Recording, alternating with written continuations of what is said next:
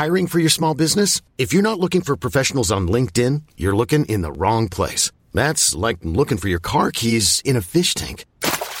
LinkedIn helps you hire professionals you can't find anywhere else, even those who aren't actively searching for a new job but might be open to the perfect role. In a given month, over 70% of LinkedIn users don't even visit other leading job sites. So start looking in the right place. With LinkedIn, you can hire professionals like a professional. Post your free job on linkedin.com slash achieve today. Wow. Nice. Yeah.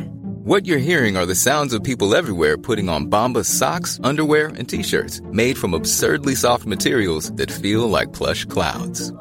Yeah, that plush. And the best part? For every item you purchase, Bombas donates another to someone facing homelessness. Bombas. Big comfort for everyone. Go to bombas.com slash ACAST and use code ACAST for 20% off your first purchase. That's bombas.com slash ACAST. Code ACAST.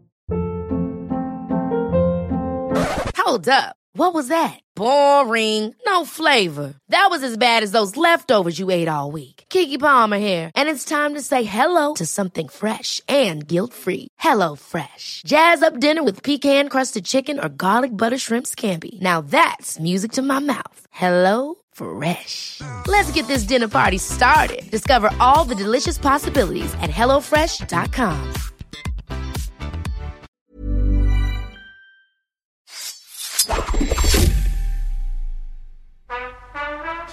Hey guys, you ever wonder what Phil and I wear while we podcast? You can find out if you join our Patreon. We'll also be talking about the films of 1989, but that's definitely less important than seeing our Zoom backgrounds, our headphone choices, and our sweatshirts. It's true. It's true. You'll get to see all the various pieces of artwork that I have framed on my office wall, and you can see Kenny's garden, sort of. So that's something. That's exciting. It's a hanging garden. It's a hanging garden. Uh, but perhaps more important than anything, uh, we are doing this Patreon to cover the best films of 1989. Uh, Batman, When Harry Met Sally, Indiana Jones, The Last Crusade, Ghostbusters 2, with amazing guests like Tom Meissen, Liz Hanna, Joanna Robinson, Bryan Cogman, Chuck Hayward. You can sign up at patreon.com backslash podcast like it's 1989. And for $5, you'll get access to all the audio of these fantastic episodes. For a few bucks more, you'll get video as well of our 99 and 89 episodes. And perhaps, most importantly, you'll be supporting us uh, so we can just keep making podcast content for you guys.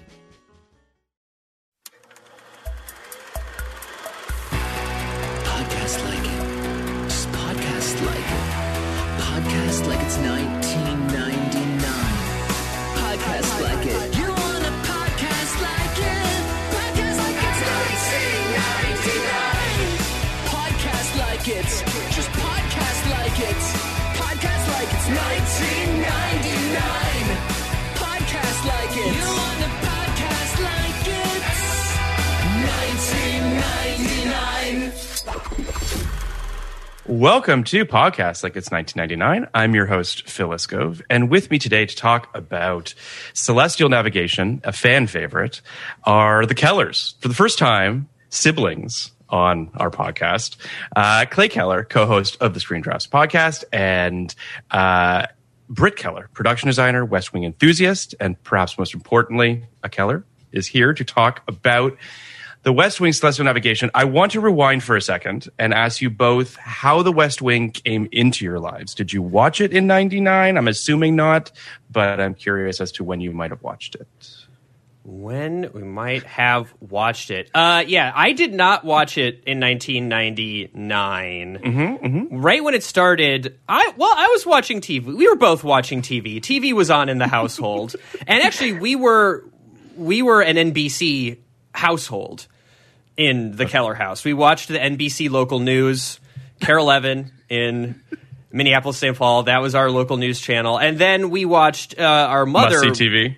uh, must see TV. Our, our our mom was a big uh, Mad About You person, big Friends person. Frasier was on uh, before that. Cheers. So we were always kind of an NBC house, and then there was some ER going on. But uh, the first time I saw The West Wing was when I was in high school. In um, no, not in high school. It was I think uh, was it I was in high school. I was I saw an episode in AP US Government, and I thought Phil. Actually, I think I told you this story the the the, the other day, but. I was like, oh, this West Wing. This seems fun. This seems up up my alley. And there it was. It was currently running. I think it was season. I want to. Season three is when is when Mark Harmon would have been on. Yes, or was he season three. two? So season three, I watched my first episode. It was you know it was back in the day when there was 25 episodes of a show every season, and you would just drop in. Things were episodic. You didn't have to start at the beginning. So I just I turned on uh, the West Wing, which actually a lot of tangents on this. Usually was usually was unable to watch because it was on Wednesdays for a long time. It was always on Wednesdays. It was always on Wednesdays. We and we were a at that time we were doing like youth group on Wednesday nights. So I was often not home on Wednesdays. What's a youth group? Youth group is like Wednesday church. oh, okay. Wednesday night church. The kids go and it's kind of like a young. It's like Social a hangout thing. church social Yeah. social thing. Um, cool, cool, cool. uh, Phil, I cannot believe you guys just did an episode on the Omega Code. I can't believe youth group didn't come up. Yeah, who knew that a Canadian, a Jewish Canadian, wouldn't know what uh, what youth groups is? Uh, so it kept me away from from the West Wing. But whatever uh, youth group was canceled, or they had it, it was a re-airing on a different night. Something anyway. I was I'm watching the West Wing.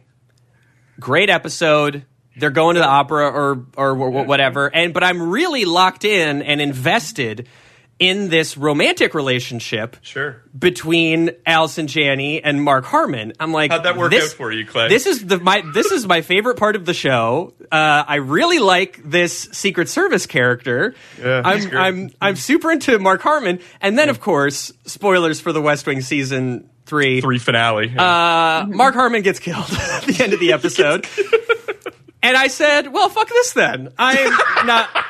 I'm not watching this show." My my favorite character is has is is already dead within the space of one episode.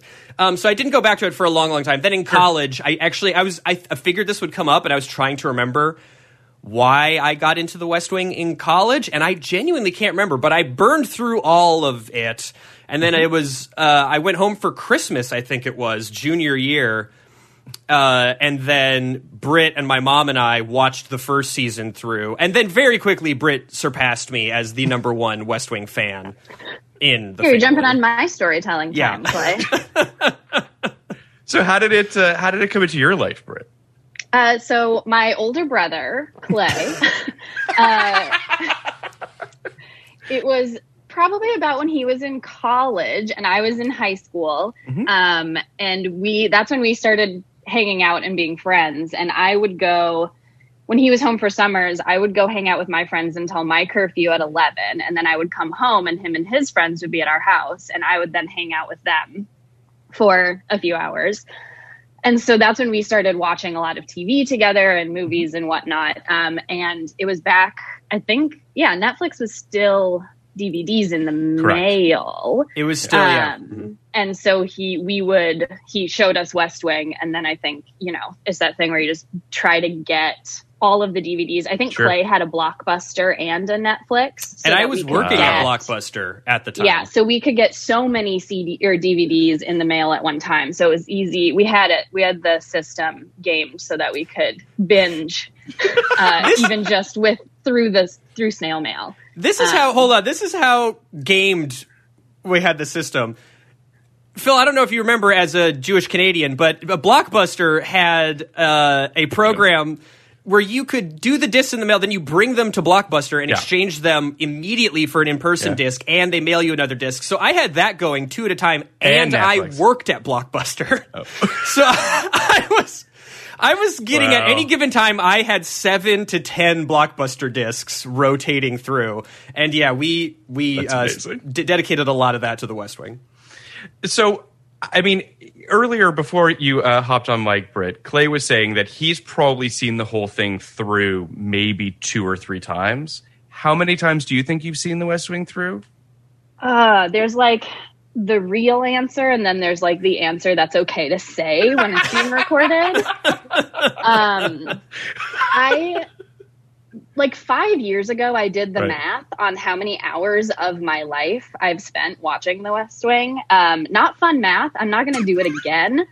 Um, but I have probably seen it through like eight or nine times, if not more Awesome. Yeah. It's kind of one of those where it's it's just such like a comfort it's like a safety blanket it's a comfort food Totally. Yeah, I, I mean, I, I think that I've definitely watched the first four seasons at least that many times. I'd be lying if I said that I've done five, six, and seven that many times. But um, yeah, it's it's a very very comforting show, and I kind of wanted to ask you both about you know this is actually the last episode I'm recording of this miniseries. It's a little out of order, um, but this is the last one. So the course of through the course of all of these episodes, I feel like everyone sort of had their own relationship with this show, obviously, but I feel like that relationship changed a little bit uh, when Donald Trump became president. I think that that a lot of people felt like this show was a bomb. It was a really comforting thing to give you hope in politics, and then there's other people that feel as though it gave us a sort of uh, an unrealistic, naive perspective of politics, and thus made what happened over the Trump administration hurt that much more. And I'm curious as to sort of how the show has evolved for you, if it's changed, how you see it now through a different lens in 2021. Yeah, I definitely hit kind of all of those roller coaster of emotions. I think when sure. for the first few years of Trump, I couldn't. I like the thought of watching The West Wing was just like, no, it's too like that like utopia that we wish existed that doesn't really ever exist even yes. when yes. we have an administration yeah. that we want yeah um it was like such a bummer and it was just like so, too hard to like be like we're so far from that but then it be, you know then you just have to go back to it eventually and mm-hmm. you know it's those characters and if it is you know the comfort food it stays the comfort food even if it is like totally. annoying to watch that utopia and know that it's not anywhere near what we want, or at least like the people doing their best and trying to be their best. Sure. I, I think it also, you know, it, it's it's interesting because I feel as though for a lot of people, um, it's something to strive for. I mean, there's a lot of people that feel as though uh, trying, you know, television shows about us being our best. I put that in quotation marks, but that idea of like the ideal is something to strive for at the horizon. It's a good thing to have that. It and and whether or not it's completely plausible is moot to me as far as I'm concerned. I mean, at least that at least that's how I watch the show. Right. Well, I'm I'm just curious what you know. Uh, this the same thing as Britt. I I didn't watch any West Wing during the Trump administration because I thought it would not that it make me like annoyed at how naive it was or yeah. something, but because I, I, you know, didn't want to be reminded of how far away, even if it was an unrealistic mm-hmm. vision, how far, far, far away we were from it at that given time.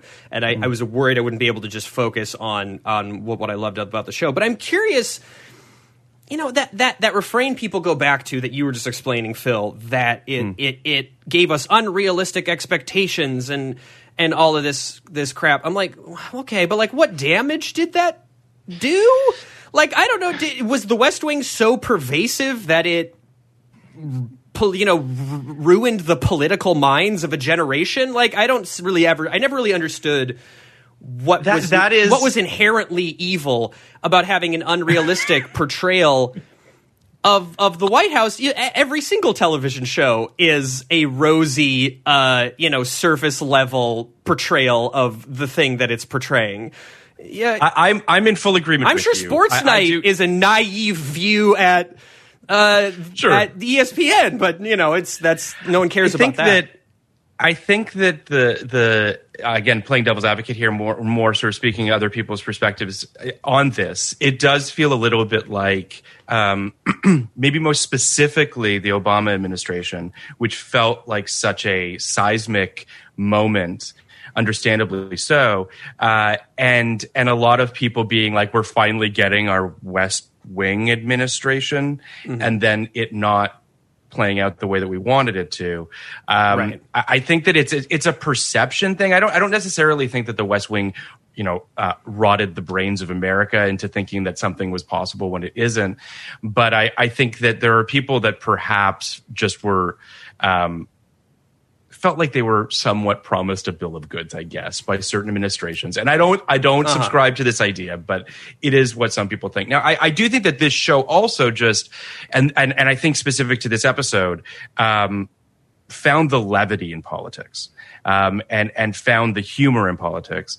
Um, you know, Aaron Sorkin probably considers himself a comedy writer in some way or another, uh, an ill-advised thought, perhaps, but it uh, well, definitely his first his first show was a half hour comedy. It it, it was. Uh, it had a laugh track, and then it didn't.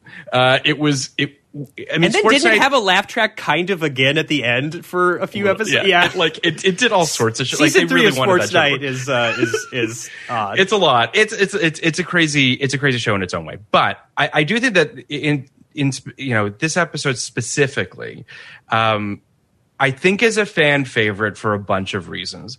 Um, but I'm curious as to why this was an episode that you guys picked. I gave you a bunch of episodes, um, and I was like, which one do you want? And you jumped on Celestial Navigation. Tell me why. Britt, do you want to explain the really intense process that we went through to land on this episode? Um, I mean, we went through. I think a little bit of it was Clay trying to remember if he knew what happened in the episodes just by their title alone. Um, that did- played into it. I did not at all. Um, we uh, love when people are out of the office. It doesn't happen a lot, so it's fun to see people in those different settings, and we kind of got a little bit of it. Um, and this one, this one's fun because Allison Janney gets to play. Uh, those are some of the hot button loving points of this episode. Yeah, I I always enjoy when uh, the staff members of the Bartlet administration get to go out into the countryside and condescend to the yokels. um, So you love the season of my- four premiere when yeah, they're stuck out at the oh, yeah. absolutely. Oh, with Amy. No, Amy Adams is is she in that episode? She's at the Yeah. beginning. She's not one of the 20 people. hours in America. She's not one of the people in by the America, yeah. bridge. She's like in the first part of the He's episode. not one of the people by the bridge. That's uh, what's his face from Newsroom. Uh, yes, yes. Uh, so it was everything Britt said, and then also Britt and I were on a cross country road trip, and uh, I kept going. Phil keeps texting me. We have to pick an episode. That feels right. That tracks. Yeah. Uh, So we landed on uh, on on celestial navigation. Um, For the I'm record, sure- I'm glad uh, we it was I'm it was did. because I was you know trying to schedule other people into Oh, yeah. their episodes. Absolutely. It wasn't just because I wanted to be an annoyance on your on your road trip. But but it is appropriate that you're on a road trip and pick this episode. Um, so I'm going to read a very brief synopsis. Uh, Sam and Toby are dispatched to Connecticut for some damage control to secure the secret release of President Bartlet's choice for the Supreme Court, uh, who has been jailed for alleged drunk driving and resisting arrest. Meanwhile, Josh, a guest lecturer at a college class to talk about working for the president, recounts the previous week's flare-ups, with which include his feeble attempt to fill in as the White House spokesperson at a press conference, uh, where he promises the president has a secret plan, to fight inflation, and the media glare that engulfs the African American HUD secretary, who publicly uh, labeled a prominent Republican as a racist. Celestial Navigation aired on January 26, 2000. Story by Dee Dee And Lawrence O'Donnell. Teleplay by Aaron Sorkin. Directed by Chris Misiano. 13.48 million viewers tuned into this episode. Uh, it's it's um, so Aaron Sorkin has a quote here. He says, "On celestial navigation, I just knew one way or another I was putting cotton balls in Allison Janney's mouth. The whole episode evolved out of a prank on her, but really because I have such respect for her as a comedian, um, which I think is uh, is pretty amazing, uh, and also not surprising in the least that something as small as that could." turn into this episode but um, i, I kind of want to we'll go at sort of each individual um, storyline. But before we do that, I want to ask you guys your thoughts on um, the the format of this episode, and by that I mean a fractured narrative, which seems to be a hot button issue on Twitter of late, in terms of the idea of starting in one place, rewinding, and then sort of finding your way back. Uh, personally speaking, it doesn't bother me as much as it seems to bother other people. Um, it also doesn't surprise me that Aaron Sorkin likes it because it creates tension, sort of a temporal tension between what's happening and and, and what's about to happen. Um, but do you have thoughts on this uh, this narrative structure? Uh, I loved it. yeah. Yeah. I mean, especially in especially with this episode, it doesn't really even feel like it's a choice because the whole format is that Josh is telling a story. Um, so it really is just like so obvious about what's happening. Right. And the West Wing does it a lot with a lot of, you know, 72 hours earlier Yes, and whatnot. So even in this episode, it doesn't, you don't even notice it. Um, but in general, I love, I don't know, I love it. Yeah, jo- and uh, Josh in particular has a couple of great uh, episodes that follow this this format. I, I in an, on an episodic level, I have absolutely no problem with it. I I occasionally get annoyed when a show will do it on a show slash season level. Uh, because as I've ranted to you before, Phil, uh, when you do that, you occasionally get uh, storytelling kicked down the road like so many tin cans, and then it it, it just ends up seeming like they just are not deciding not to do anything until the last episode because they've all got some big twist or something. So I, I, I that will start to bother me on an episodic level uh, in a show like this. No, it's I think it's I, I Yeah, enjoy I- the way I- it's done here.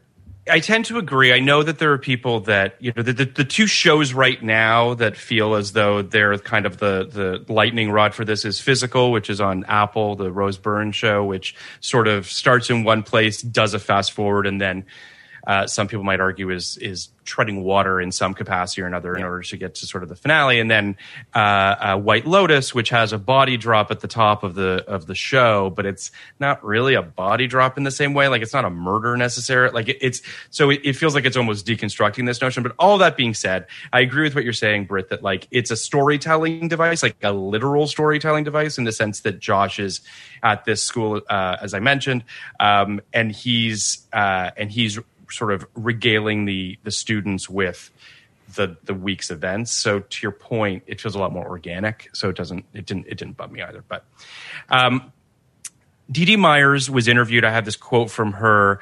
Uh, Dee Dee Myers had um, such problems in the and she was in the she was the uh, press secretary for the Clinton administration. Um, and she talked about how this show was sort of an opportunity for her to kind of get revenge on uh, sort of the people. I, imagine that for her, it was being a press secretary is not a fun job. It doesn't seem like a fun job. It seems actually like a pretty terrible job, quite honestly. And I think that for her, it was fun to be able to use CJ as an opportunity to be able to sort of be the best version of what you could have been when you were doing it, which I think must have been a lot of fun. Um, and and I also just sort of um, want to just jump into the CJ storyline real quick here because it's the I would argue it's the funniest part of the episode. Um, she needs to go to the dentist and has been putting off going to the dentist. Um, and then she uh, goes to the dentist. She gets root canal um, and uh, can't do the do the press conference. So Josh decides that he's going to do it. Um, there's something amazing about his first line is um, are you sure you want your one question to be that stupid? Like that's literally the first thing that he says to the first reporter and it obviously spirals from there. Um, what did you guys think about because i actually think that arrogant josh like is the funniest but also the the most sort of intolerable when he's not being funny. Does that make sense? Do you know sort of what i'm getting at? Yes, you mean when he's being arrogant, but the writing is not funny?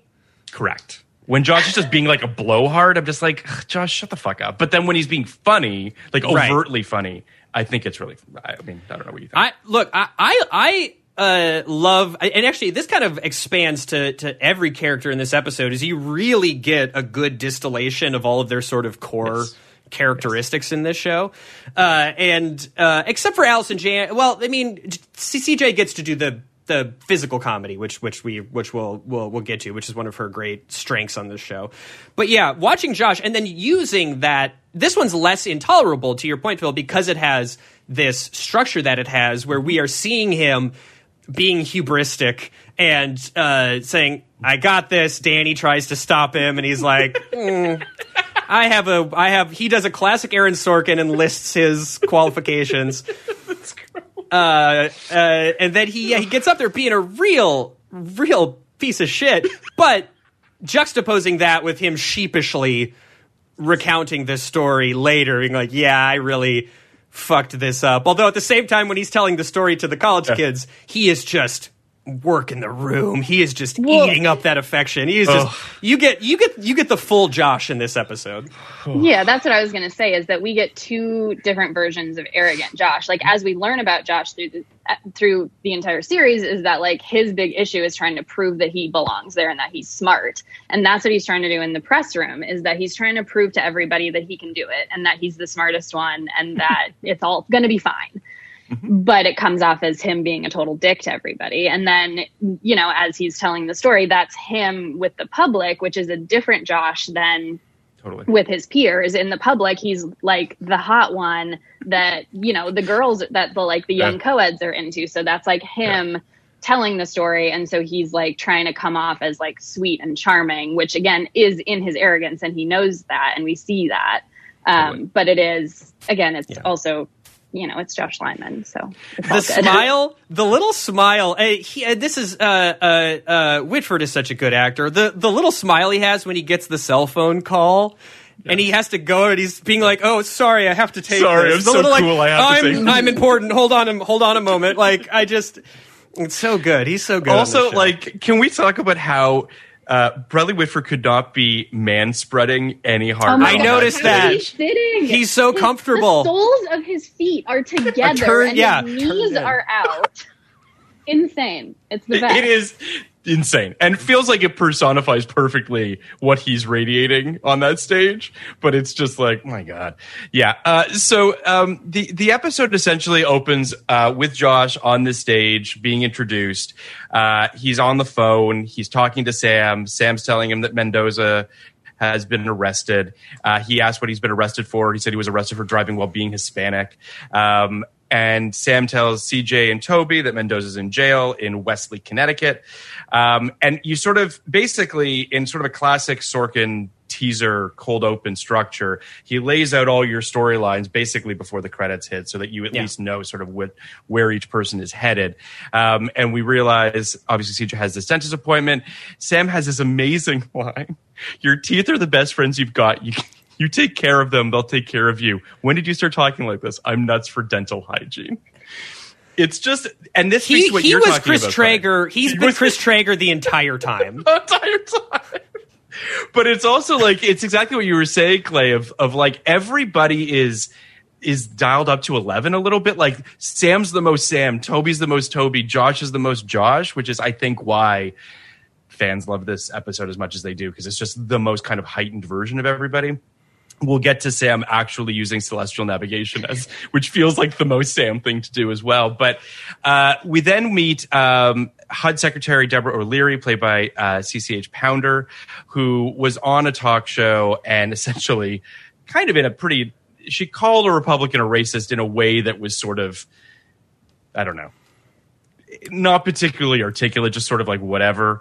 Um, and uh, basically, Bartlet is asked by Danny at a press conference about O'Leary. And then Bartlet says that she should apologize, and it creates a whole sort of to do because there wasn't a press secretary there to basically usher Bartlet off of the stage faster. Um, and uh, yes, so now we have Sam and Toby lost trying to find the police station that Mendoza is being held at. A police station that is clearly a post facility on the Warner Brothers. I was going to say, yeah, that building looks familiar. It's just like we'll put a sign here. It'll say police station, and we'll, everyone will buy it, which is just amazing.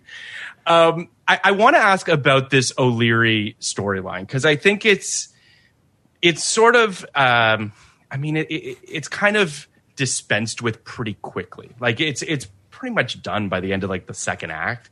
Um, and CCH Pounder is such a tremendous actor and kind of wish that we got to see O'Leary again. Um, but I just it does kind of suck that she needs to apologize. Like I, I think it's it's unfortunate that an African American woman, African American female character is sort of you know put in this box. But I'm curious as to what you guys think. Yeah, I mean, this episode, that's not the only time in this episode where it's a group of white men telling somebody who is non white that they shouldn't, uh, you know, confront the racism that they're being confronted with.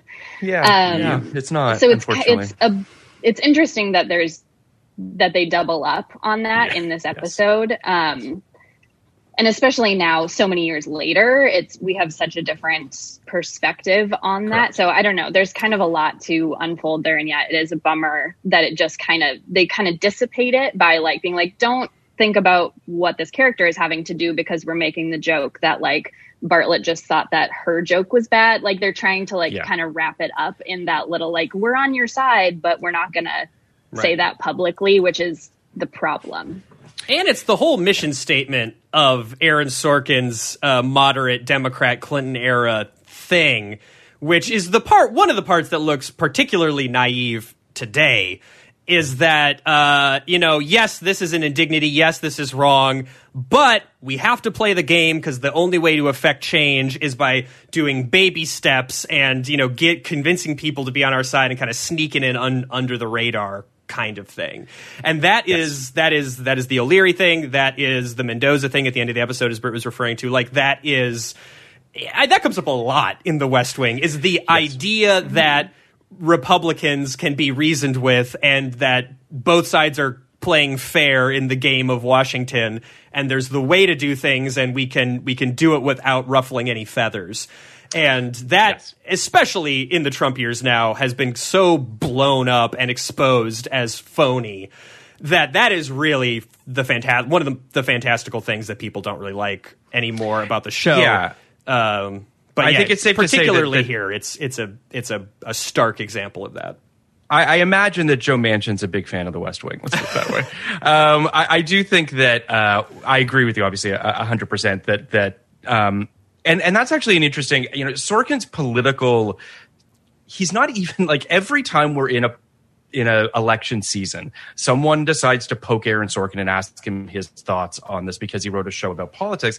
He's not a particularly political animal when all, when things are, he's a, he's a classic boomer, right? Like he's a guy who in the 60s was like, we got to dismantle the system. And now he's like, all right, everybody, like, let's all just relax a little bit and like, let's find the middle ground, um, which is sort of ironic. You know, he makes Chicago 7, which is, you know, the most boomer movie in terms of you know just sort of highlighting this this moment and then not seeing how it actually really correlates to the political world that we live in today um, but but to your point or, or more specifically to to these two storylines when it comes to diversity um, it it just it it it just rings of 1999. It just feels of, of, of just of a different time.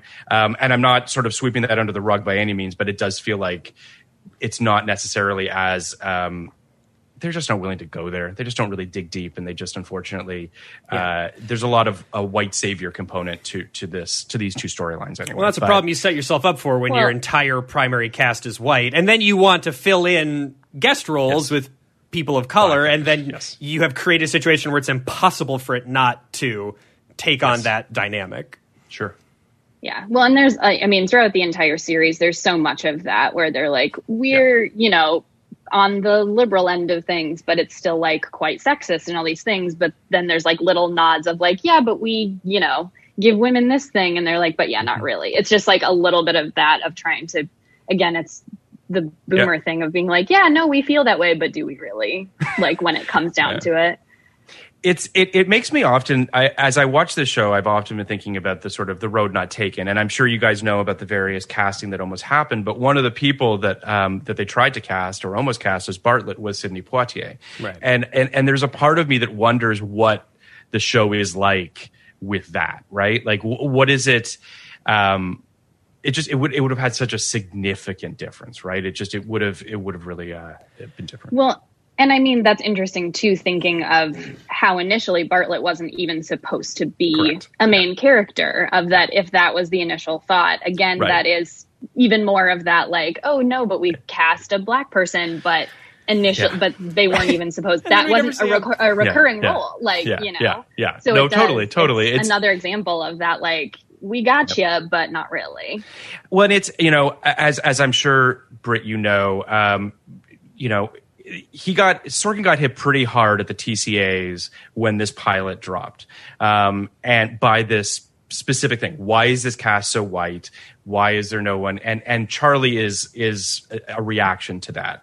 I love Charlie's character, um, but but it does not really deal with the problem, right? Like Charlie's character is, you know, I, I can only assume um, the last one that, that sort of gets storylines. Everyone else gets storylines before him. Um, and I love Dulé Hill's performance. I think he's tremendous, and I wish they gave Charlie more to do. But it does feel a little bit like this retroactive attempt to try to deal with something as opposed to really dealing with it. But um, so uh, at this point, Allison Janney, or more specifically, CJ gets root canal. Uh, I love Josh getting her to say "foggy bottom." Um, it's just ridiculous. it's I, I'm not even going to try to do Allison Janney's uh, accent, if that's the right word for when she has root canal, but it is comedy gold. Um, we then are uh, at the the Danny asks about um, the president's plan to fight inflation. Josh says, "Yeah, Danny, we have a secret plan to fight inflation." Um, is just great. It's just it's it's just watching watching Josh get taken down by this press corps is just a delight because of how arrogant he is, obviously. Um, we then cut back to Josh at the school, and some college girl goes up to him and says, You're great. She's like, what is this? Like, there's this this this ridiculous perception that that the deputy uh, chief of staff would be like hot to young college girls is just absurd. And but also, I mean, God- Britt, as I, I want to hear Britt's Oh, thoughts. as Britt a woman. hundred percent in this- love with Josh Lyman, but it must have it must have rankled it must have rankled Rob Lowe so much. Of course, that fucking Oh, yeah. Bradley Whitford with his receding hairline is is emerges as the hot guy of the show, and he's playing this like doofus character. It's great. So- I will say, as Yeah. I was in college when I first came to the show, and I'm pretty sure that I have had a very consistent crush on Josh Lyman. I don't think it's grown as I've grown older. I think it's always been there. He, I don't know what Bradley Whitford does, but it just works very well on uh, me as a straight woman. It should it should it should be said uh, that uh, before we got on mic, Clay said that I should that I should have introduced you as the creator of LemonLyman.com. So, I, I mean, was he your your crush on this of this cast more so than Rob Lowe? oh, absolutely. Rob Lowe doesn't do it for me. Interesting. Okay. All right. Fair enough. Uh, so arrogance is seems to be an aphrodisiac for you when it comes to. Okay. Good to know. Uh, I, I'm I'm curious about the sort of. This also kind of feeds into the Sorkin idea of like super smart people are really sexy to women. Like I think he likes to perpetuate this idea. Um, and and you see it in Studio 60 as well. The idea that like the showrunners of SNL would have people asking for their autographs is quite frankly laughable. Um, I, I just you know he has this weird perception of this stuff. especially like young guys who I mean, Yeah. Lorne Michaels, the historical real life precedent for that type of thing, is extremely famous, and people Sure. probably would ask him for his autograph. I will say, I don't so? know what Lorne Michaels looks There like. There it is. But people who are big fans of Saturday Night Live certainly know who Lorne Michaels is. Do those Sure. people wait outside the doors and? Uh, 'cause, Phil, like, are you saying that there are not fans of SNL who wait outside the doors and might ask Lorne Michaels for his autograph? Because I think probably hundred percent. I don't. I that I, that that seems okay. I, am not. I'm not gonna. I mean, it seems a little silly to me, but I, I hear you. Oh, fandom is fandom. Look, and, and that's- everything in Studio is. 60 is silly. Yes, fair enough. Fair enough. Um, so at this point, uh, Toby is on the cell phone with Josh in the car. Sam is driving. Um, he thought he was following Celestial Navigation and thought he was following the North Star, but it turned out that it was the Delta shuttle from LaGuardia. Um, and it's just, it's just great. Toby being it's the most sort of grumpy Toby of just being like, please just get me where we need to go. Why am I not driving? Like just just all of that energy. Um, they get to the police station. Sam's first line is, "I think if we stayed on the Merritt Parkway, we wouldn't have ended up on the in Bridgeport so many times." Is fucking incredible. So many times is the key to that. And he, again, and this, and Rob Lowe sells it so, so well. I mean, yeah, this is a very, very funny episode. And then, but then this is also, yeah, Toby's being a major grump. This is, as you said, a dialed up to 11 Toby. I want to see a bottle episode, and maybe there was one that I forget, where it is just him and Sam stuck in the car the entire time. Yeah. Because their They- banter there Their is buddy fantastic. thing is the Yeah. best. Their buddy thing is the best. Their planes, trains, and automobiles thing is fantastic. Yes. And then this is this, and then like we get to see the full Sam. He's the total silly like idiot, and then he walks into the police station and turns on like. Uh, excuse me, I work for the president and blah blah, and like totally like gives it to this guy, and that is his whole thing. Is he disarms you by being the like uh, you know um, absent-minded professor, and then he turns it on you and locks in, and you're like, oh shit, and that's Yeah, we- I mean, he's a get Merrill. Lynch lawyer. Like he's he's Yes, yes. he's lawman. Like he Right. for, like and that like ticks in as being Yeah. just like you know he gets shit done. I, I so I did a little reading up on this episode, and and and there are a fair amount of people that push back on some of the things that happen in this episode from a storytelling perspective. And one of them is the coincidence of the cops having a paper that just happens to have Toby on the front page of it. Um, I mean, I think It's that also television. is- Have these people never watched television before?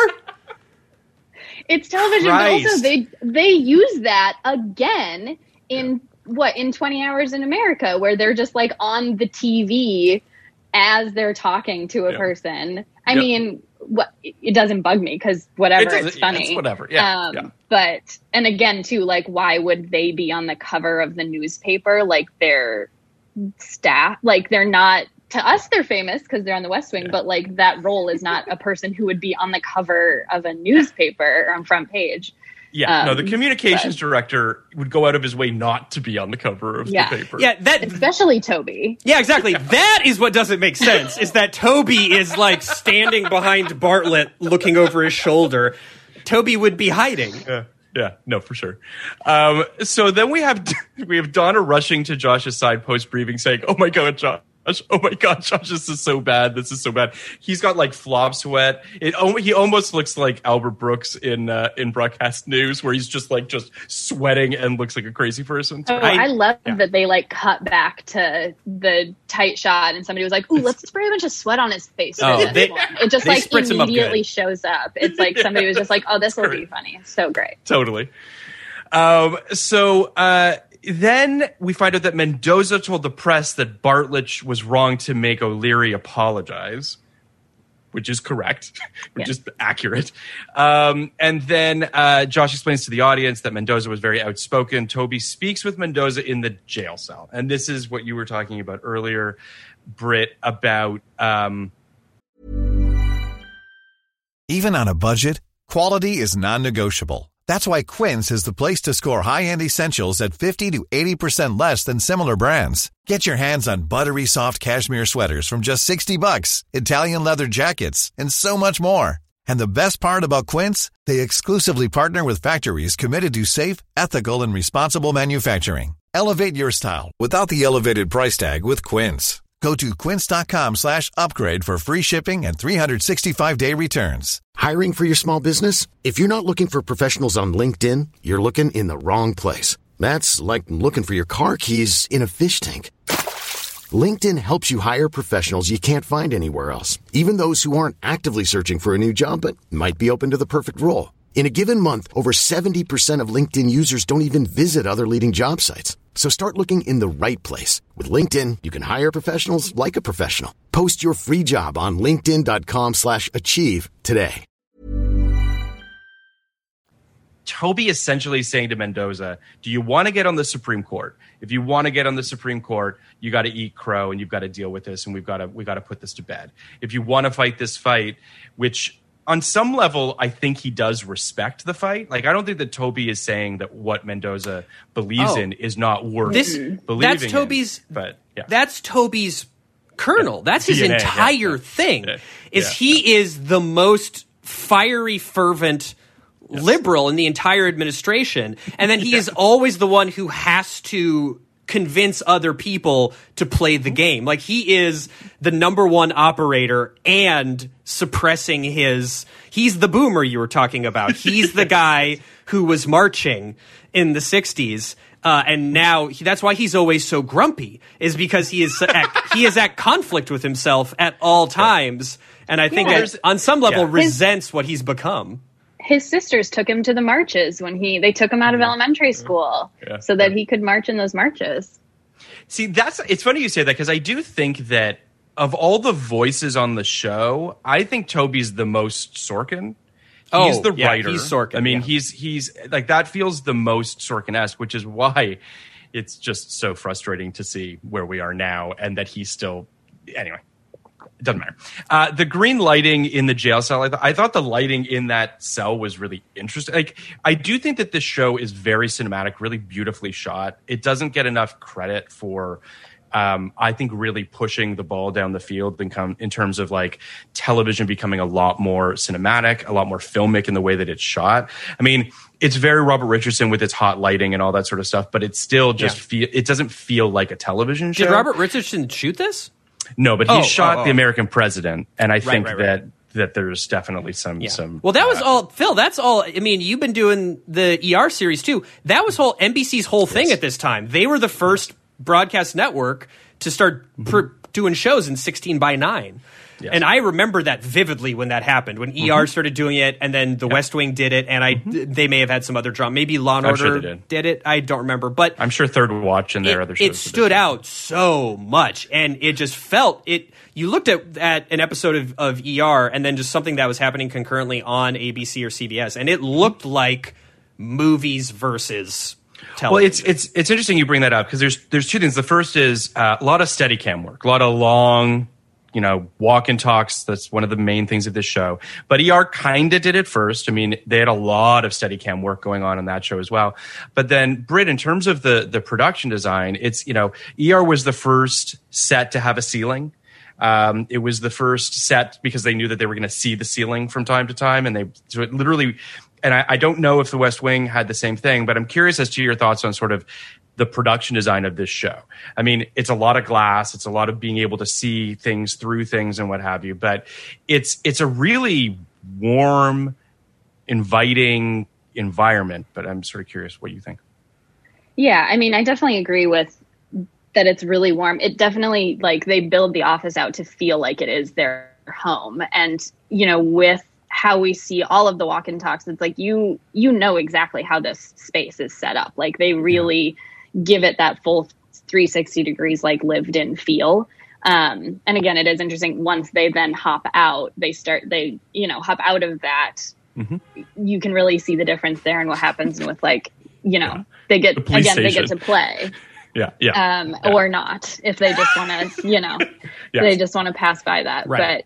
But um, no, it was great. And I mean, like one thing, I don't know, it has such great details too with like CJ and her fish and like that, that, that Yes, like yes, yes, things yes. like that, those details that play so much when they're not, you know, throughout the entire series. It's great. Yeah, they can't. That's a good point, Brett. They can't uh, s- suddenly have a dramatic scene in Toby's office with a stark green light because the audience would be like, What's happening? Wait a minute. Yeah. Alien. "There's not usually a dramatic green light in that room. Where the fuck did that Yeah. come from?" It's it's interesting too. You know, I was thinking, Britt, as you were talking about sort of the the extent that the stages had to be in order to get these walk and talks, right? Like he wants, and by he I mean Sorkin uh, and Tommy Schlamme want sort of these long, sort of circuitous pathways, and generally speaking, your stages don't do that, right? Like you usually have a couple rooms that abut up against each other, but this is like there's a lot. Like I'm in my brain just thinking about what stuff walks into what, and it's it's really extensive. Oh yeah, there's so much into mapping all of that out that is so detailed and meticulous that works so well. And there's not like I don't know, it does it works so well. There's very often there's rarely times where you're like, "Oh, how did they get there?" Like it just it moves Yeah. so well. Yeah, they I totally- totally they agree. established the space really, really well. And I, I, I, I have to imagine with stuff like The West Wing, stuff like ER, and actually, uh, um, uh, when I was a PA briefly on Mad Men, the the Sterling Cooper Draper Pryce office was like this as well, where it, with the contiguous set, we I think it helps the actors. It helps make you feel like you're you're really there because you would walk up on that on that set, and I assume The West Wing was the same way, and you could forget that you were on a soundstage. You could just feel like you are there in in the space, and uh, I have to imagine uh, that that that that played into why these characters also feel so natural, feel so at home. You know, the movement uh, becomes uh, so ingrained as like almost part of their personalities because they have this this space where they feel like they're really living there. Well, sure, and it, it, it, speaks to to just production design in general. I mean, I've been on shows where you walk onto a stage or you walk into a room, and the detail is is so impressive that it does. You're just like, this feels like a lived in space. This feels like a uh, and and if you don't have that, I can't imagine how much harder it is as an actor to get yourself into this headspace of like, this is really happening. Um, And it's why I think people don't give enough credit to it, but it's also why people, when you see bad production design, it takes you out of stuff. Um, it's just, it's, it's so incredibly important to, to, to selling you on all of it. Um, so we do get a really great uh, fun bit with Charlie and Bartlet in this episode as well, where uh, Charlie calls the president for a wake up call, and and the president is very tired and, and unsure as to what's going on. And Charlie says, "Sir, I need you to dig in now," which is fantastic. Um, but then when he goes up to the to the residence, Bartlet still isn't awake yet. Uh, so he goes into the bedroom. He wakes him up, and and Bartlet grabs his hand, like like kind of like angrily.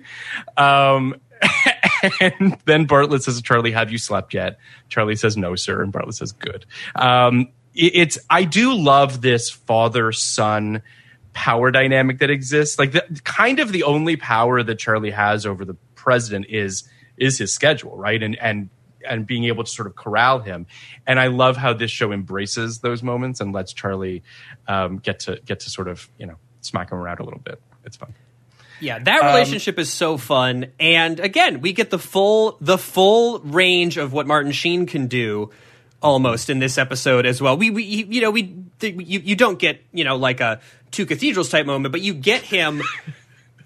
he doesn't scream at God in this episode. Uh, doesn't. He, He only doesn't. that in the one In episode. Latin. In Latin, Well, but he but he he is- he has his controlling the room president scene, and then he has his being the kind of petulant, silly. Sheen can play this comedy. Everyone on this cast. This is why I love the show. Is it kind of is uh, most of the time a dramedy, but like Sheen plays the comedy so adeptly and can play like a petulant little little little kid. I, I I've always wondered about this with the the possible Sidney Poitier casting. Is like Poitier certainly can command a room and exudes gravitas. But I, I, I mean, maybe he just never had the opportunity in his career to also show that other more comedic.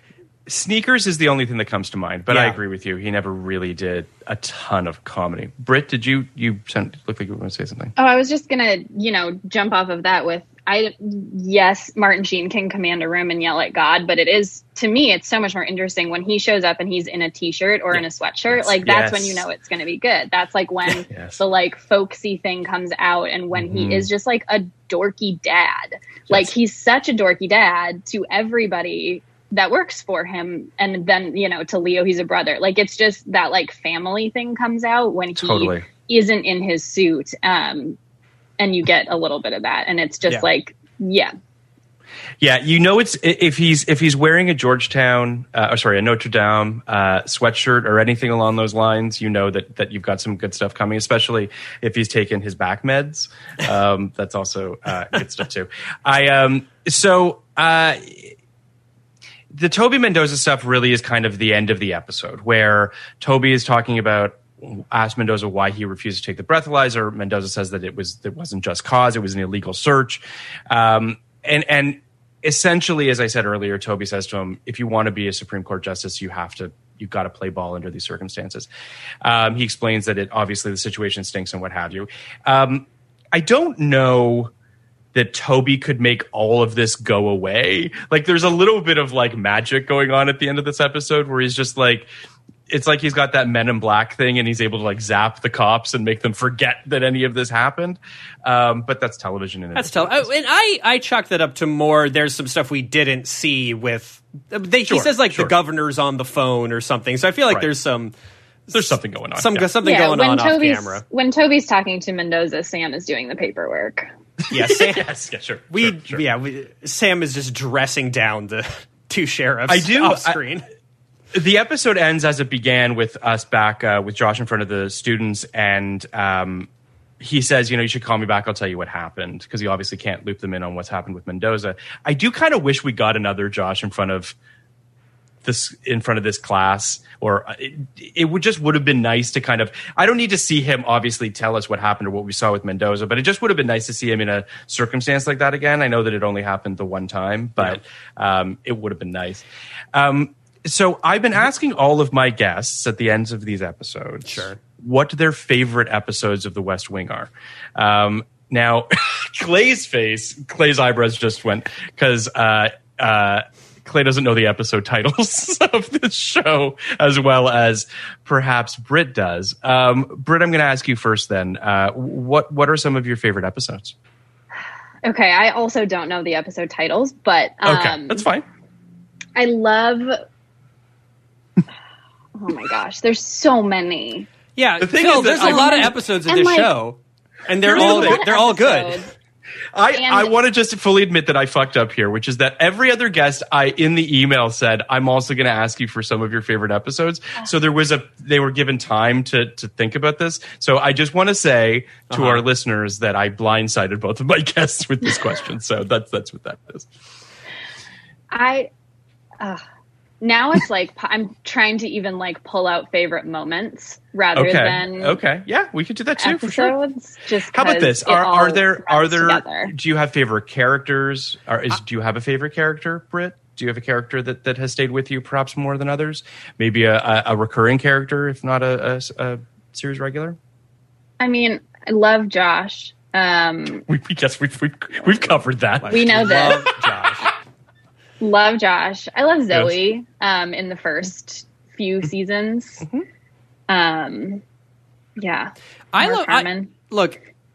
I love Josh Yes. also. Uh, but the thing I found this interesting when I watched it the second time was, you know, so, sometimes you watch a show a second time, a third time, and you start focusing on a different character. Maybe there was a character that drew a lot of attention the first time around. Like the first time I watched Arrested Development, I was all about Gob. I was like, Will Arnett's the funniest person who's ever lived. And then, like the second season, there's the second time I watched it all the way through. I was like, oh, actually, David Cross might be the funniest person ever. When I watched The West Wing the first time through, I was like, oh man, Team Josh all the way. Mm-hmm. And then mm-hmm. actually, I think Toby kind of slowly became perhaps mm-hmm. my favorite character on the show. But I will say, instead of the only episodes that I remember off the top of my head are the really Yeah. dramatic Two cathedrals, sure. two, two cathedrals. The one where Josh is having his Christmas PTSD flashbacks Noel, with yeah, Adam yeah. Arkin. Yeah, well, those ones like those are the ones that kind of stick out in your memory. The one where Mark, where my favorite character Mark Harmon gets killed.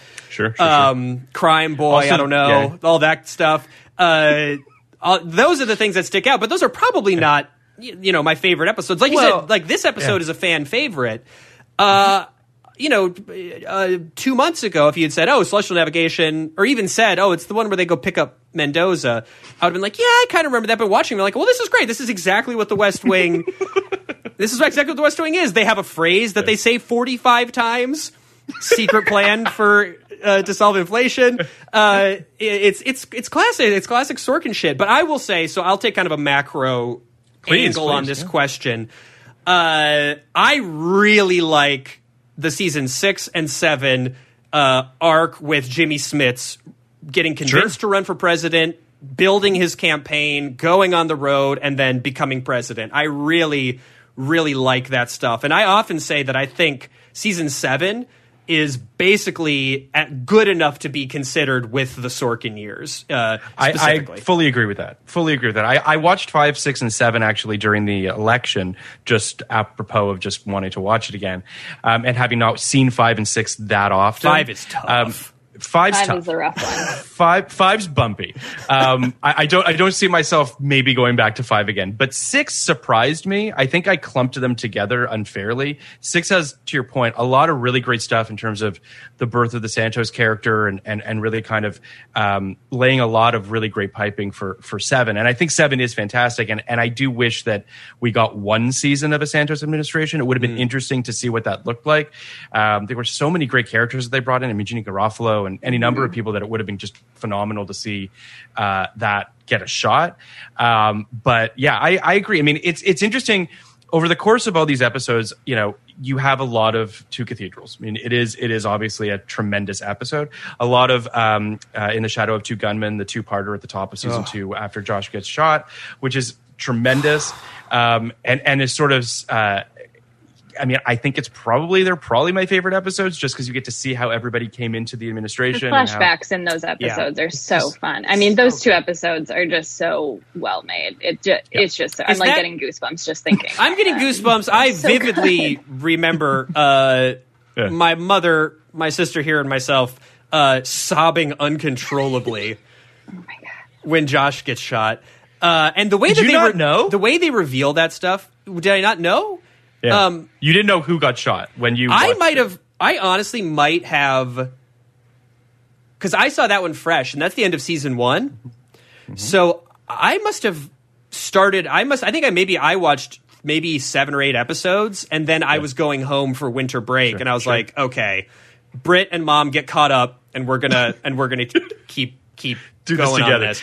But like Yeah, th- that it's- one, and then is that is is that the one where we meet where we we, we see um, Donna joining the campaign early on because I yeah all that stuff is I the love the, best. flashbacks It's and the the, scene at the airport with when is it Josh's dad dies and Bartlet Yeah. shows up at the airport. Bartlet Ugh. shows up. Yeah. I- I says think- you yeah, these all to the co- same Can I come episode? with you? Yeah, you want me to go with you. all of the best moments of the show are in this one 45 I mean, it's minute there, episode. it's it's incredible. It's an incredible episode. It's it's. I would I I've I've said this before, but I think that season two of this show is a is a perfect season of television. Uh, it just comes back on itself so perfectly. Yeah. Um. It's just it's a, a show at the peak of its powers. the Mrs. It's- Landingham flashback episode. Boy Jed. If that's I don't That- even want to two know yet. cathedrals. That's two cathedrals. They're all this. Man, You what show. literally love the classic West the Good cla- show. But I think- great episodes. but like I said, those are the ones that have those moments that stick in your head of course, for me. of course. Yeah. But but it's entirely possible that the random mid-season episodes. there are great. I mean, I- there, yes, please, please. I love the big block of cheese episodes. Yes, yes. I Uh, so- love those. I love our main characters having the way that they think they think and then being like, you know, annoyed that they have to listen to somebody else and then it cracks their heart open a little bit and Yeah. we leave them in a different place and we found them. Like they're so simple and lovely and it's always, you know, good comedy in those. Um Absolutely. and it's nice to yeah. see it's great to see these people who again with josh as as an example like think that they are smart and right always and then to see like and that's what every all of these characters they all have that like that's i think part of what gets you you know to work in the white house um, but Right. then to see them having to listen to other people and have it change their minds is just nice little little moments and reminders that people are people and can hear new opinions Yeah. Absolutely. Oh, I mean, oh, and- oh, and- oh, and- oh, and uh, um, Mary Louise Parker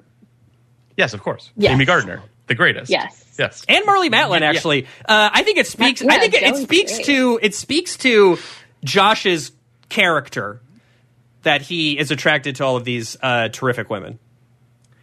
I would agree, and that and that they're attracted to him. Does that say something about his character? Perhaps. I mean, it must. It must. It must. Uh, I, I, I, two things that I, I want to speak of. The, the first is, uh, Britt, what you were talking about with the uh, big block of cheese stuff. Um, it, it's, it's what you want from politicians, right? That they can be open minded enough that they can see something and that their minds can be changed about something. Um, the cartographers in in when they show up and they show them what the Earth really looks like, uh, and and it just blows their minds. Um, and then and to your point, Clay, in terms of Mary Louise Parker, who uh, Sorkin notoriously tried to sign her as a series regular and did not want to be a series regular on the show. Um, I think it's better that Amy Gardner wasn't a series regular. I love Amy Gardner, and I'm sure I would have loved her as a series regular. But that idea of how how he understood how to weaponize these supporting recurring characters, right? Like Joey Lucas is a tremendous character, and she's used perfectly on the show and weaponized perfectly on the show. And this is all to underline, and I have to get your thoughts on this before we wrap up. Is Mandy? Um, you know, Mandy is a character that was that existed in season one of this show, and is a perfect example of, you know, a series regular that shouldn't have been a series regular, right? Like a, a role within the administration that didn't need that much screen time and didn't need that much real estate. Um, and it's a lesson that was learned, unfortunately, at the cost of Moira Kelly, who's a great actor.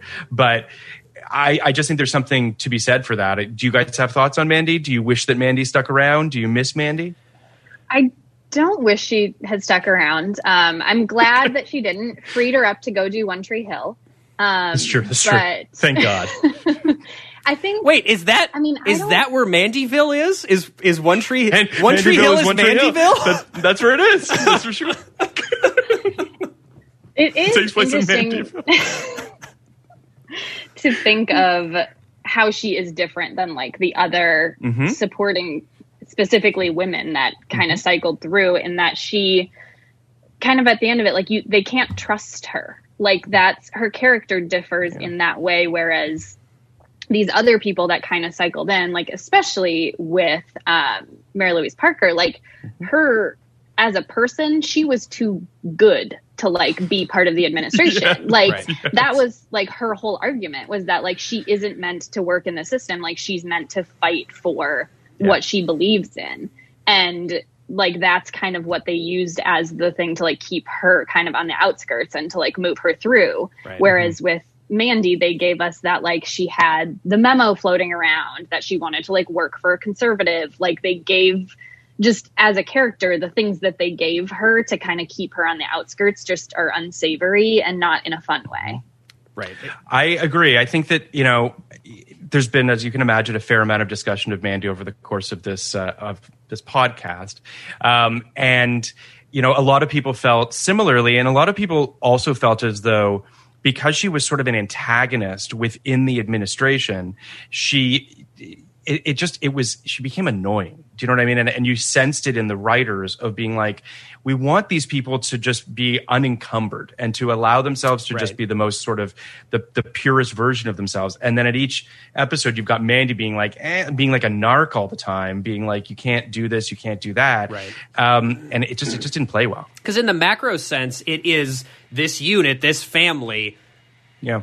going towards one goal against these external forces. Right. And they they can all bicker and get on each other's nerves on a moment to moment basis, uh, which is you get some great of that in this episode. Mm-hmm. Is there's some great scenes, and it's this writing and this cast that can have a whole scene where everybody is just bitching at each other and belittling each other, but it still it feels warm, and you Mm-hmm. it you know that the next time they see each other, uh, you know, except for Toby, it's going to have dissipated and like reset. And I think, yeah, Mandy being in the middle of that, and even in this episode, you see, I mean, she's on the out. She's in one scene, and you're like, oh shit, Mandy. Uh, And then she- but she's not part of any of the scenes where everybody's together getting their assignments or anything. Yeah, if she is, uh, yeah, like kind of a. a a detractor, as you were saying, like within that group, it's they just figured out that that chemistry wasn't the way they wanted to write scenes. I'm sure that they they would, however many episodes went by, and they're like, ah, we just didn't put Mandy in any of these scenes because we just what we have to do with her, to Britt's point, because of what we've established her character as, is just not fun. Working. It's a Yeah. sour note. It's not what we want to play. There's there's two things that, that came to mind as you were talking. The first is uh, one of my favorite moments in this episode as well is later in the episode, or it might be forgive me, it might be early in the episode when someone's wondering uh, how Mendoza got to Connecticut or how how he's driving, and Sam, Sam- knows the route. Yeah. And Toby's like, "There's something freakish about you," which is fantastic. Um, but but on the Mandy front, you know, this is also another example of casting, right? Which is, you know, if you you cast Janel as Donna, and it's just there's an immediate chemistry going on between her and Josh. Um, on some level, Yeah. Mandy's days are numbered from the first scene that Donna has with Josh, because then the only reason to keep Mandy around is if she has this potential romance with Josh. It's so and then weird. that never manifests. It's so weird to remember. You look at the pilot and they set that thread up, and you're like, Yeah. Ah, that's weird. it's, it's, It's so weird. It's so But weird. with J- Janel Moloney, like it's another thing. This show truly, and again, you don't really get this anymore. On at least, I don't know. I don't watch a lot of network television. Uh, I don't watch a lot of episodic television anymore. But you certainly don't get this in prestige television, where everything is beat out, everything is figured out before you ever start shooting. You know, like, like they they figured out while making the show how much to use Martin Sheen. They figured out like Janel Moloney there's is she's not even a, a recurring in the first season really she pops up here here and there she's a guest star i think is how she's credited She's a guest star. Yeah. uh, and she's not she's not even in the opening credits until is she in season two or season three Season two, she's in two. She's so they figure out Janel Moloney as they go how much Donna, how what Mm-hmm. the relationship is, is with her. They figure out that they miscalculated Mandy. Like Oh, you get sure. to watch this stuff grow, and I think going through those growing pains and seeing what works and what doesn't, you know, I I, I think that that is, uh, you know. Something that leads to oftentimes more potent, more uh, involving, more engaging stories and and television shows that most shows these days don't have the opportunity to do. They, there's kind of a cap on how how how well they can work because it is more like developed like a movie. It's just going to be the original idea executed from mm-hmm. point A to point B. Whereas if you're if it's more of a living, breathing organism like television used to be, it creates this. It raises the ceiling for for how Totally. how great the show can become. Yeah, it's it's it's interesting. You know, the, the the evolution you're talking about. So many shows now are kind of made in a vacuum. At least a first season of a show generally sort of exists before it's exposed to the audience, and then they're like, okay, well now we have feedback, and now we're going to do this, this, and this with season two. Um, this show, you know, they probably had three, maybe four episodes in the can before, you know, they started airing them and they start seeing how people are responding to things. I- it should be said though that John Spencer did suss this out from the pilot. Apparently, Janel Moloney said that um, the first scene she has, uh, Leo walks up to her and says, uh, "Is Josh there?" And she yells over her shoulder, "Josh!" And he says, "I could have done that." Anyway, they do the scene and he turns to Janel and says, "You're going to be here until the curtain comes down." Like he just knew, just out of the gate, that like this was working. And i and i just feel like mandy just it's just unfortunate right? It happens. This is just television and it's just the the way that things work. But i i do think that um and i I- i'd love to hear your thoughts Britt, on the josh and donna relationship because it has sort of not aged as well as maybe we would like it to. I think that that there is a, a an undeniable chemistry between them, but there's a power dynamic at play that is a little bit icky now. Um, what are your feelings on on their relationship?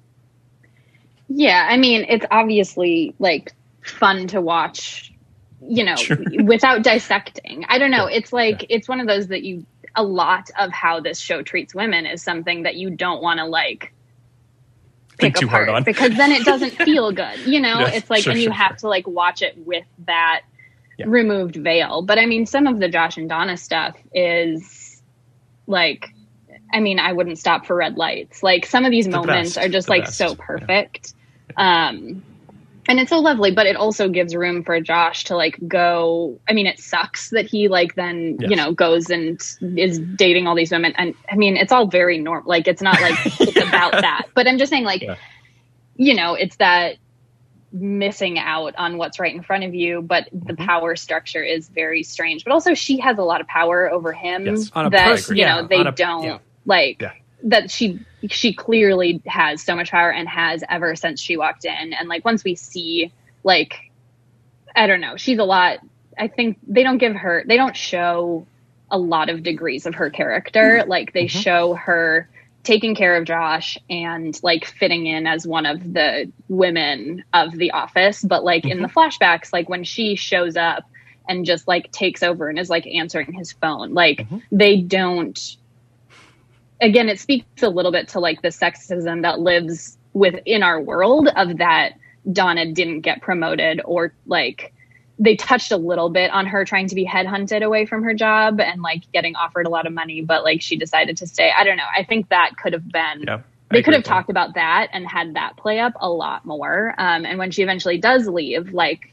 i'm so glad she leaves um, Yes. to go like it sucks because it's weird because that like whole timing i don't know it's just a weird part of the series but like it is good that she leaves and works separate from him before they ultimately get together Um, I, I think that you know it's it's clear that that Sorkin I think said it early on like that these two were not going to get together during the run of this show. I think that them sticking to that um, first of all helps with the will they won't they, but maybe more importantly, she they don't get together until they're on a level playing field professionally, or at least close Mm-hmm. to being on a level playing field. If they had ever hooked up as assistants, Oh, it at, would've. it would have been been bad Catastrophic and then he would have, and then that would have forced Sorkin to uh, deal with, I think, some drama within his White House that he had no interest in. De- I Yes, mean, exactly. also at that time, if you're making a show that is essentially the Clinton White House, you're you're not doing you don't wanna go there. You're not doing that. no That would have been a bad idea.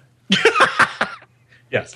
Um, well, guys, thank you so so much for coming on and talking Oh, about thank celestial you. navigation. this is so much fun I really, really appreciate it. And uh, uh, Clay, I hope that you'll come back. And Britt, I hope you'll come back. I don't. I mean, I don't know that that there's actually. Wait, we did talk.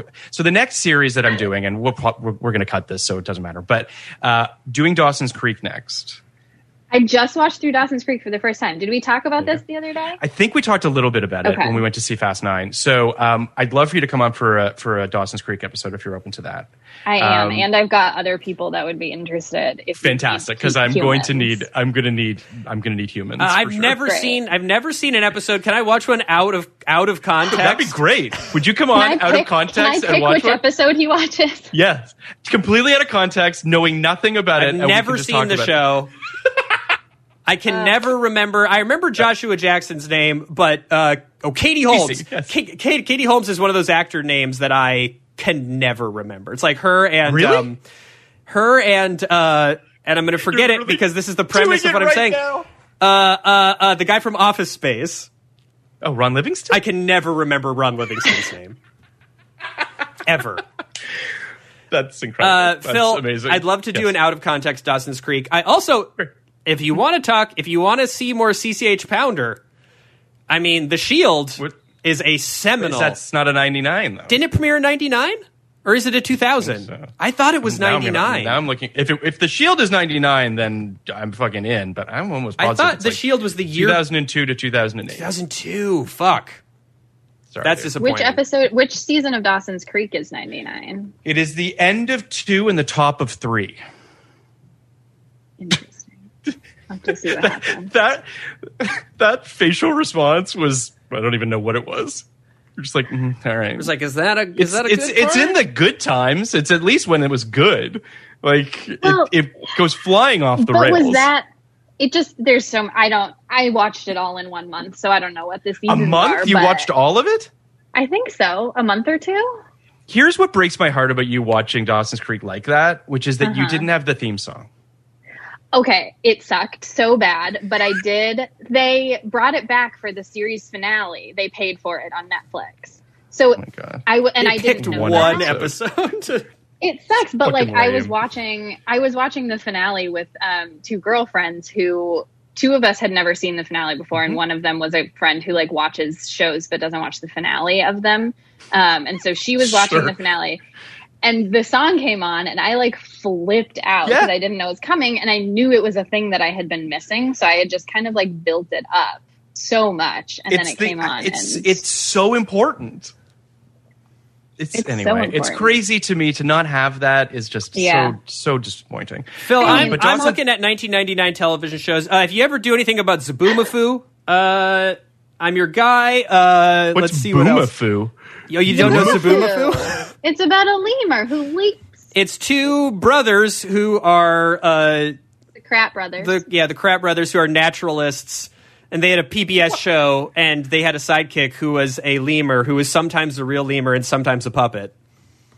I have no idea what you're speaking of. It's like another language. Zoboomafoo. I actually I liked their show before Zoboomafoo as well. I was a big Kratt Brothers guy. oh, that first season of I wouldn't want to do a series on this, but I think it would be fascinating to look at the mm-hmm. first season of Family Guy There- on an so intellectual level because that was such a weird phenomenon. now it's like the Family Guy, whatever. I but am at that time, it was wild. I am absolutely going to do an episode on Family Guy. The only shows that I'm doing a series on, Yeah. I'm going to do a Dawson's Creek. I refuse to do Buffy because I don't want to fuck. I'm, I will do a Buffy episode, but I don't want to do a Joss Whedon fucking miniseries. Sure. I'm not interested in doing that. Um, perhaps Ally McBeal. Uh, I might do a couple of those because that was a big show. X Files, obviously, Simpsons. I mean, like there are still a, a fair amount of shows that I want to definitely do at least one episode of Right. because I feel like to not would would would be unfair. Um, but yeah, Dawson's Creek is the next mini series. Um, you guys feel free to pick your episodes now while they're up for grabs. Um, but uh, but I'll probably start recording those in I don't know September or something like that, maybe October. Uh, well, I, I'm not picking my episode. It sounds like it sounds like Britt is Britt, picking Britt my is picking your episode. yeah, I'll pick Yeah, his episode. I can't wait. Thank you so so much, guys. I really really appreciate it. Thank you, Phil. Good to speak with you. Thanks for having me. Britt, Bye, always guys. always a pleasure. It's so formal. Nice to see you, Clay. One last thing, please rate, review, and subscribe. Uh, speaking of subscribing, check out our Patreon on all the best films of 1989 Batman, When Harry Met Sally, Fabulous Baker Boys, Indiana Jones and the Last Crusade, Ghostbusters 2, Field of Dreams, Major League, and many, many more. We are covering all the best films of 1989 with amazing guests like Joanna Robinson, Liz Hanna, Hunter Covington, Bryan Cogman, David Iserson, and many, many more. All your favorite guests from our 1999 podcast are coming on to the 1989 Patreon. You can sign up for it at patreon.com backslash podcast like it's 1989. For only $5, you get access to all of these awesome episodes. And for a few bucks more, you get video of our 1999 episodes as well. Plus, there are other very cool tiers too, where you can even be a guest on our podcast. Please check out our Reddit as well at reddit.com backslash podcast like it's. We're also on Twitter at podcast like it's 1999. We're also on Instagram at podcast like it's 1999. Uh, thank you so much to Ernie and Will for producing our episodes, Sullivan for our social media, Jan Katas for our amazing art and theme songs, and most of all, thank you all for listening.